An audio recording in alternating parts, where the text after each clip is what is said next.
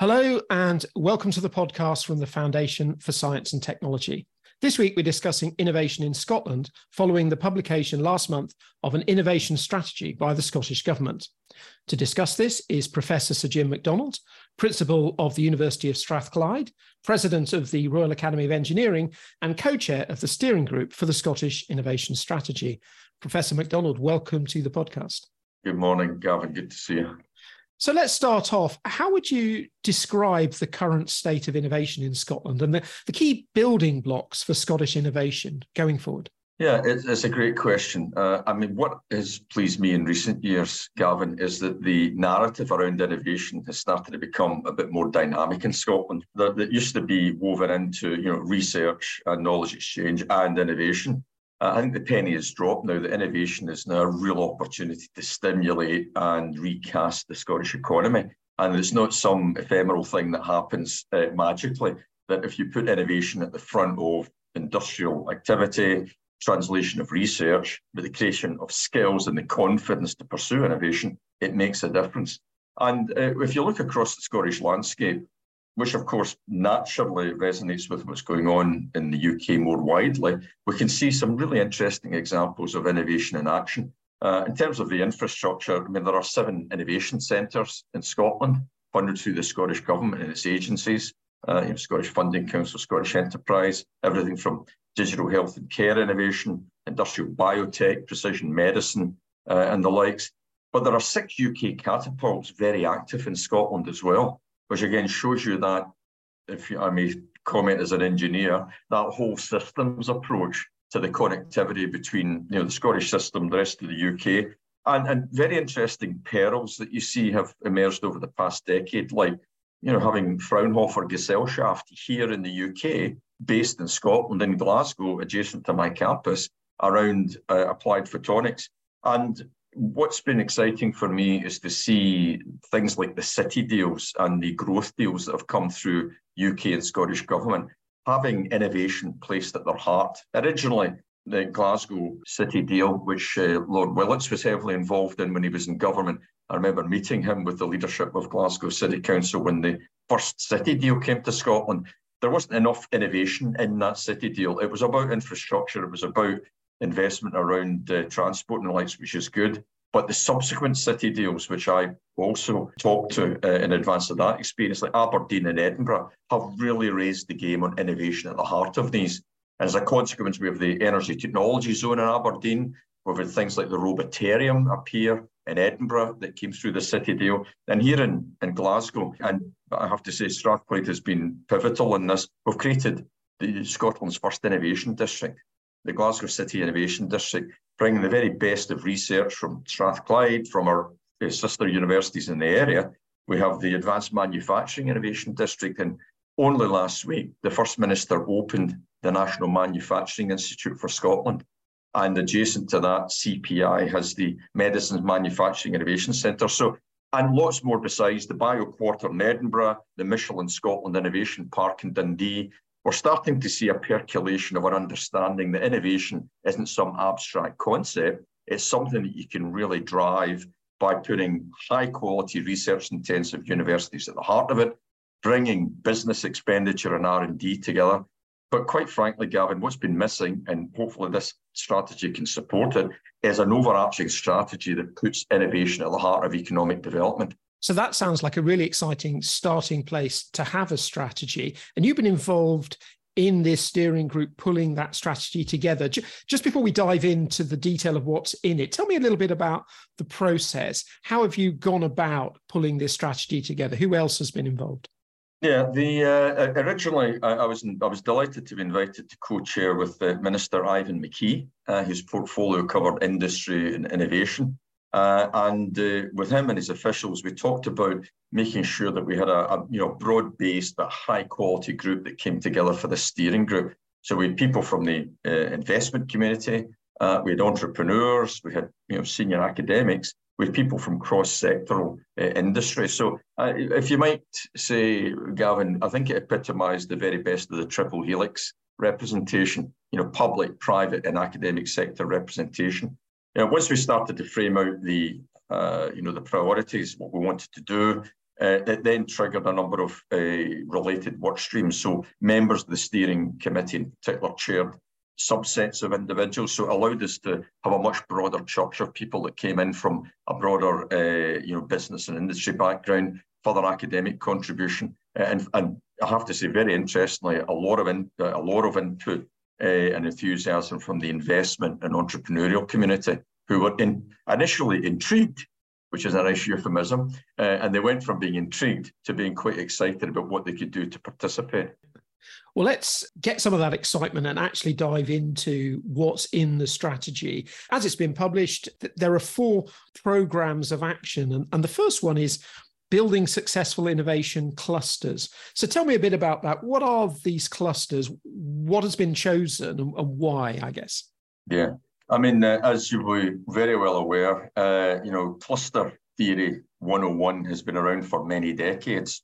So what I would suggest is that you know that's well understood, but it's never been terribly well executed, except from a handful of very high quality uh, examples, like in Boston and uh, life and biosciences and uh, Silicon Valley. You know, you look across Hong Kong, Singapore, and of course around London.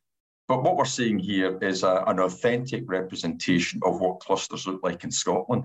So the recipe uh, is often different, but the ingredients are always the same. High quality research capability, great talent, uh, industrial capability, large scale companies, because we, you know, very often and understandably, we often trigger to SMEs and startups and spin-outs, and they're key parts of a vibrant innovation led economy. But much of the high end investment and the capacity and quite frankly, the uh, maturity will come from large companies. So, so clusters allow you to get that balance between large OEMs, large tier one companies, and then having them, quite frankly, through a process of self-interest to build up an innovation, uh, uh, an exciting and sustainable uh, supply chain that sits around it. So that cluster approach it started to emerge. And, and you know, Scotland had quite a number of you know existing clusters.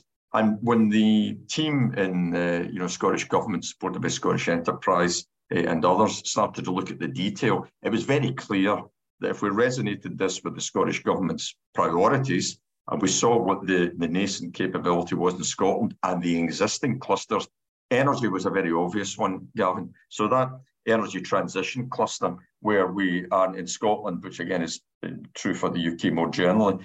Hydrogen generation and infrastructure, very important part of the net zero journey. So let's make economic opportunity turn into uh, companies, jobs, investment, export markets. Same is true for storage and transport. Floating offshore wind. I, I was involved in writing a report for the Scottish Government 18 months ago, recognising there was up to about £5 billion opportunity if we can get the Scottish ports aligned with the manufacturing capability to feed into Scotland to produce 28 gigawatts of offshore wind. So again, plainly put, taking that systems approach to objective, infrastructure, investment, and then execution. And the same is true for health and life sciences. Uh, you know, in energy, fantastic research base across Scotland. Same is true for health and life sciences, precision medicine, uh, what's going on across the east and west and north of the country. But looking at digital health, precision medicine, and then washing that through to the opportunities in industrial biotechnology, uh, animal health, agri-tech, and the aquacultures. So, so these clusters are not narrow; they're very high end. So, in many ways, the two verticals has been net zero in energy and health and life sciences, and the two uh, horizontals, which cuts across just about every sector, but certainly those two, is data and digital technologies. There's AI, data analytics, and washing that all the way through to you know femtech and govtech. How, how does this hit the public sector, and how do we get greater degrees of diversity and inclusivity in these sectors? And then quantum, photonics, fintech, real opportunities, and we can see right across Scotland's universities deep internationally calibrated excellence, but also the clustering of companies large and small that can get that critical mass built. That's the first horizontal. And the second horizontal, very obviously, is advanced manufacturing. As an engineer, I think we need to make things. And as an engineer, it's been an observation for mine for the past 20, 30 years. The UK doesn't make enough things. So advanced manufacturing needs to be raised here, whether it's industry 4.0, zero technology, robotics, analytics, digital twin, right through to additive manufacturing and the likes.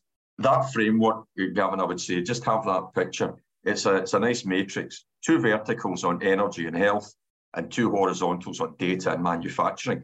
That's the starting point. It's not an exclusive structure because we're hoping in the years to come, because remember, this is a 10 year plan, that new clusters will naturally emerge and they can fit within that framework. So we've got the clusters, we've got the framework. It's a great starting point for action and activity. I guess my question is what are the kinds of actions and activities that are needed to develop and nurture and push through in those clusters? Sure. So uh, there's the magic ingredient of leadership and vision. So if we take the advanced manufacturing, if I just give you a quick storyboard on that, Gavin, that started about 12 years ago. I, I hold the Rolls-Royce chair in electrical systems, and I was approached by Rolls-Royce to see if we could create a sister to the Sheffield Advanced Manufacturing Research Centre in forging and forming. So in partnership between myself and then Keith Ridgway, who was really the father of the MRC, now works with me at Strathclyde, uh, we talked with Rolls-Royce and Boeing in particular about creating this capability. That kernel of investment attracted about 20 million pounds then from Scottish Enterprise. So again, you can see the public sector coming behind that industrial vision and that industrial vision being fueled by the academic capability and the collaboration, which is another key aspect. If we hadn't had the AFRC, the Advanced Forming Research Centre, we would not have become part of the UK's high value manufacturing catapult. If we hadn't had that, I wouldn't have, with others, Rolls Royce, Siemens, uh, and, and, and uh, HVMC, have thought about NMIS. So the key thing is conversations, sharing of uh, common purpose, and then recognizing what the asset base looks like. Great research, industrial investment, public sector facilitation.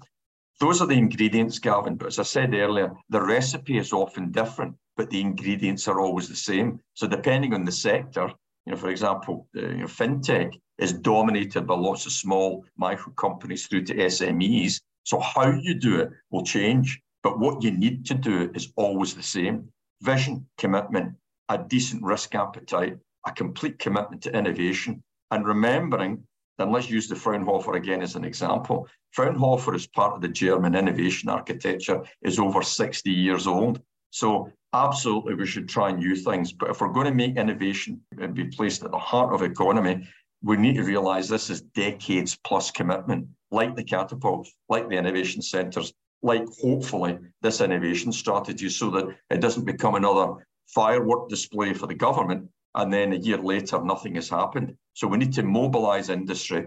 We need to get a stickability piece by government that recognise this isn't just a, a paper that's uh, getting, going to get some excitement for six months. It has to be a blueprint that sets the direction of travel that we commit to.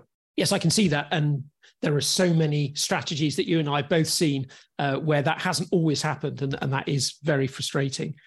I wanted to ask you uh, one of the other pillars in the strategy is an innovation investment program. Yes. So, what are the plans there? What's the thinking behind it? Let me play the, the record again, Gavin. This is this is like taking a systems approach to it. If you look at what Scottish Government and its agencies commit to innovation on an annual basis, it'll be around 500 million pounds. And arguably, depending on how you count, it could be even more than that. However, it's spread across multiple uh, programs.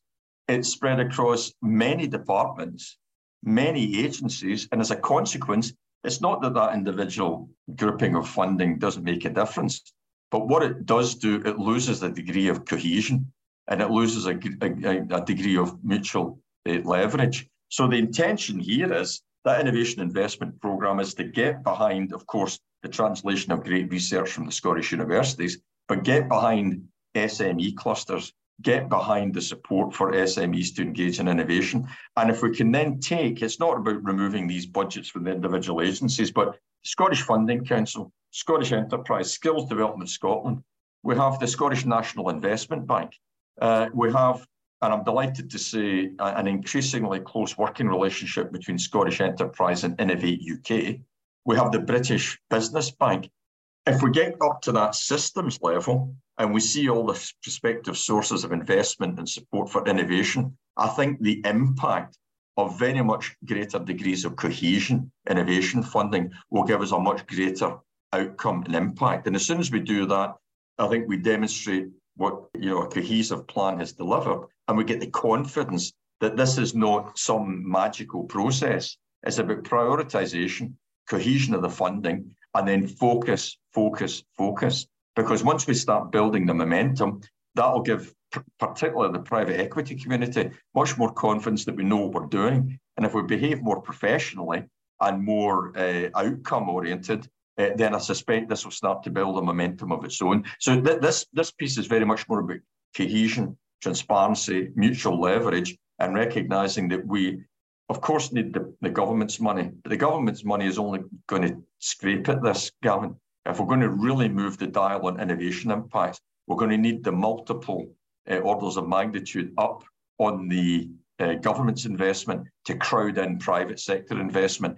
And you know, we'll talk about this shortly, I'm sure. What, how will I know this is working? Is when I start to see much more private equity and much more industrial funding getting in behind in, in innovation activity. Well, we'll certainly come to how's the strategy working in a moment, but I just wanted to pick up the other two things that are specifically mentioned in the strategy just to get your views on them. One of them is plans for an entrepreneurship and commercialization program. What's this all about? Uh, who's involved in this? Yeah, so uh, well, you would naturally uh, imagine, and I wouldn't disappoint you by uh, dissuading you, that the university sector will be right at the heart of this as well. Scotland has 19 higher education institutions, it's got eight research intensives, and it might be interesting for you to know that between Edinburgh, Strathclyde, and Glasgow universities over the past decade, we've done as much commercialisation and investment activity than the Cambridge uh, circle. So that is a good benchmark because that, that's an outstanding, you know, world-leading benchmark. But sometimes we don't uh, sing our own praises in Scotland enough, and we don't necessarily promote and understand ourselves what the benefits are of what we've been doing. So the key here is, uh, of course, a new investment fund and a research commercialisation action plan. The good thing is that is yet to be produced, Gavin. So it's it's a this is a uh, as it were, a, a marker on this uh, investment strategy that says over the course of the next six months, the plans will roll out. We will be engaging with more partners. And the key thing, that research commercialization plan means that we need to get even more effective investing in what's coming out of our universities. Deep tech, deep science, not exclusively those, but certainly around that innovation program, what we'll be seeking to do is, is couch this and it's important for you to understand this innovation strategy sits across a cluster of things that are going on in Scotland. Uh, it might be intriguing for you to know that the Scottish Government, a year ago, appointed their first chief entrepreneur, a man called Mark Logan, who comes from the uh, the tech sector. He was uh, an exec in Skyscanner, that was one of Scotland's unicorns. And Mark, to his credit, got involved, and I was part of his uh, advisory group on the Scottish technology ecosystem review, where we took a business entrepreneur, engaged them with business sector partners, academics such as myself, and we took a view at the whole system in Scotland. That allowed us to map out the need for greater investment in digital technology, in entrepreneurship, and in innovation. So, this innovation strategy resonates with what was called STAIR, Scottish Technology Ecosystem Roadmap. And what we need to do now is build that commercialisation plan. We need for example, a company called Par Equity is just building a very significant fund of about 100 million pounds, led by Paul Atkinson, who was one of the members of my innovation strategy steering board, and building up that bridge of that sort of two to five million pound stage investment in startups and commercialization. So there's lots and lots of money at seed. There's actually quite a lot of money at that 10 million plus, you know, the multiple tens that gap in there, which stops very often growth to you know the, the, the A round and going to the B round is key. So what we're starting to see is that professionalization and the recognition that we need that commercialization strategy to drive out the opportunity, not just from universities, because they're really smart innovators, entrepreneurs, and uh, investors out there as well. So what you'll see in the next six months is a cohesive pan Scotland commercialisation plan It'll be inspired by what's going on in the very best places in the world, but very importantly, it will be tuned to the Scottish ecosystem. I'm bound to say, as a father of uh, three engineers, two of whom are females, we need to remember that commercialisation, entrepreneurship, innovation will be driven much harder by greater degrees of equality, diversity, and inclusivity. Ana Stewart has just, a, a businesswoman and entrepreneur, has just finished a piece of work for the Scottish Government to show that we need female entrepreneurship in here to drive up the degrees of innovation and the capability to grow that uh, cachet of great ideas. And let's never forget that it's very often pegged in at the back end of a strategy. Be no doubt that diversity and inclusivity, and you know, Harvard Business School will tell you unequivocally, you'll get greater degrees of innovation and entrepreneurship the more diverse and inclusive your teams are. And, and I'm determined uh, as far as I possibly can in this system to make sure that that sits at the heart of what we're trying to do. No, that's a really important message. And I know it's something that a lot of people have been focusing on. The last sort of major area included in the strategy is a national productivity program. And again, talk us through this. What does it mean? How will it work? So, again, recognizing that productivity will be enhanced profitability, uh, you know, uh, strategic engagement with markets, uh, the more innovative companies are. Large companies get that. Sometimes large companies get it, but still can't implement it, but they get it. But uh, in many ways, this is about supporting companies on that growth journey to recognize that innovation isn't a nice to have, but it's something really important to do. So, in many ways, making the journey on innovation much more seamless, Gavin. So recognizing that uh, not only having pockets of money to support companies at certain stages, but having an understanding of which part of government and the private sector investment community uh, uh, key in to a, a, growth company's journey.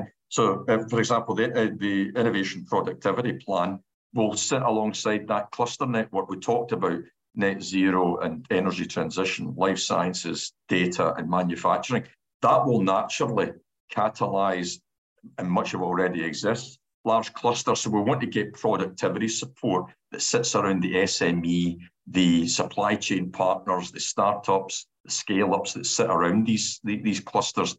And that means, for example, Scottish Enterprise can have a fundamentally important and enhanced role here by putting innovation at the heart of their support structures. So uh, it, it's very important that we see uh, innovation not as some uh, abstract notion, but we get training and development in there. We'll, we help raise the level of ambition for these leaders of these small companies who are obviously focusing on making the payroll. But the key thing is the clusters act as a support infrastructure where their big clients are there, uh, resonant other small companies are there. The offering that they bring together enhances their bottom line, their balance sheets, and the scale of the market opportunity that they're going into. So again, we have to go beyond, you know, the generalities of, uh, you know, productivity is good. Yeah, we know that. Innovation is great. I completely sign up to that. It's about starting to get practical examples that we can start to promote, to celebrate, and then replicate. So, so I, I mean, to, to use the cliche, Gavin, the key thing for me in the next couple of years is we need to get to a few tipping points, and we need to get the advocacy of those that are participating rather than the advocacy of, those that have been involved in generating this strategy. It has to be those that are benefiting from what this is seeking to achieve that will really get the momentum building. Well, let's talk a little bit about that momentum because we touched on this slightly earlier. We have a strategy, but is it going to work? Is it just going to be a, a bit of paper? How do you know it's working? How are you going to measure that it's working? Sure. The, so we have also drafted in the, the innovation strategy this uh, clear idea, and you know the, the, the concept from uh, Lord Kelvin about you know if you can't uh, measure it, then you can't control it or optimize it. To paraphrase him, so that innovation scorecard that we talk about in the report is really important. You know, from concept to convert to commercialize. So it's about you know, how do we see the, the scale and the quality of the ideas com- coming through? And that universities are natural homes for that. You know, we've got fantastic academic staff, researchers, PhD students, those that support us through our research, knowledge exchange, and innovation teams. But what we have to think about is, you know, we can we can obviously mark off key things like patents generated, uh, you know, startups and spinouts. We should count things. I, I would always caution that counting them uh, could perhaps take us into the wrong comfort zone. It has to be about quality, impact, and sustainability because we could generate, you know, 101 startup companies that don't have much of a runway and will think we're doing well, but five years later, none of them are left because they didn't really have a great commercialization strategy. Simply, the conversion is key. Uh, this idea of you know going from seed through year-round growth, and I'd love to see over the next few years, you know, greater, uh, you know, IPOs. Uh, you know, the again the notion Scotland's had a, a couple of very high-profile unicorns over recent years I won't put a number against this, but over the course of the next five to 10 years, seeing high quality startups and spinouts coming up, seeing the degree of private equity, uh, investment companies, angel uh, investors really flocking towards Scotland. And it's starting to happen, Gavin. Uh, you know, through that STAIR, that Scottish Technology Ecosystem Roadmap, we're starting to invest in things like investor conferences, uh, you know, tech conferences and shows now, these are part of an ecosystem, but they're very good early indicators of interest. And the key thing, if you start to put people together with good ideas, great talent, uh, and of course, money, things happen. And some of it happens by design. But uh, as friends of mine say in the investment research and the entrepreneurship community, just remember serendipity doesn't happen by accident. And uh, what we should try and do is, is design what we're trying to have, but be confident enough that we're creating an ecosystem that should take a life of its own. And the last thing, of course, is, is commercializing. We've talked about that. Uh, we have to get even better at the commercialization, and we'll do that better by sharing. And one thing we didn't touch on, which I'll mention, but uh, a number of universities, including Strathclyde, Edinburgh, and Glasgow, are already underway in co-investing in the creation of a Scottish Innovation Fund. Now, that's about collaboration, shared vision, and talking about building a fund, again, another one sitting alongside some of those that I mentioned of the 100 million pound scale, where we co invest, uh, where we create the uh, investment environment that crowds in the private sector. And that's the key, Gavin. Universities can't do this on their own. The government can't do, do it on its own. Business and industry and entrepreneurs need that framework, but we need their money, their ambition, and their risk taking. So back to what we said at the, very start, underpinning all of this is collaboration, big vision, as much leadership as we can bring to the fore, and last but not least, public, private, and academic sector collaboration. And I, I, think this is off to a good start. But ask me in another year, and I'll tell you whether or not I remain my uh, at my high level of optimism. I would like to think I will do, but time will tell. Fantastic. Well, that's all the time that we have, but we'll certainly ask you in another year how it's going. Professor Sir Jim McDonald, thank you very much. Thank you. You've been listening to the podcast from the Foundation for Science and Technology. My guest this week was Professor Sir Jim McDonald, Principal of the University of Strathclyde, President of the Royal Academy of Engineering, and co chair of the steering group for the Scottish Innovation Strategy. The strategy that we've been discussing can be found on the website of the Scottish Government at www.gov.scot forward slash publications. Meanwhile, details of the work of the Foundation for Science and Technology, including our events, blogs, journals, and all previous editions of this podcast, can be found on our website at www.foundation.org.uk. Until the next time, goodbye.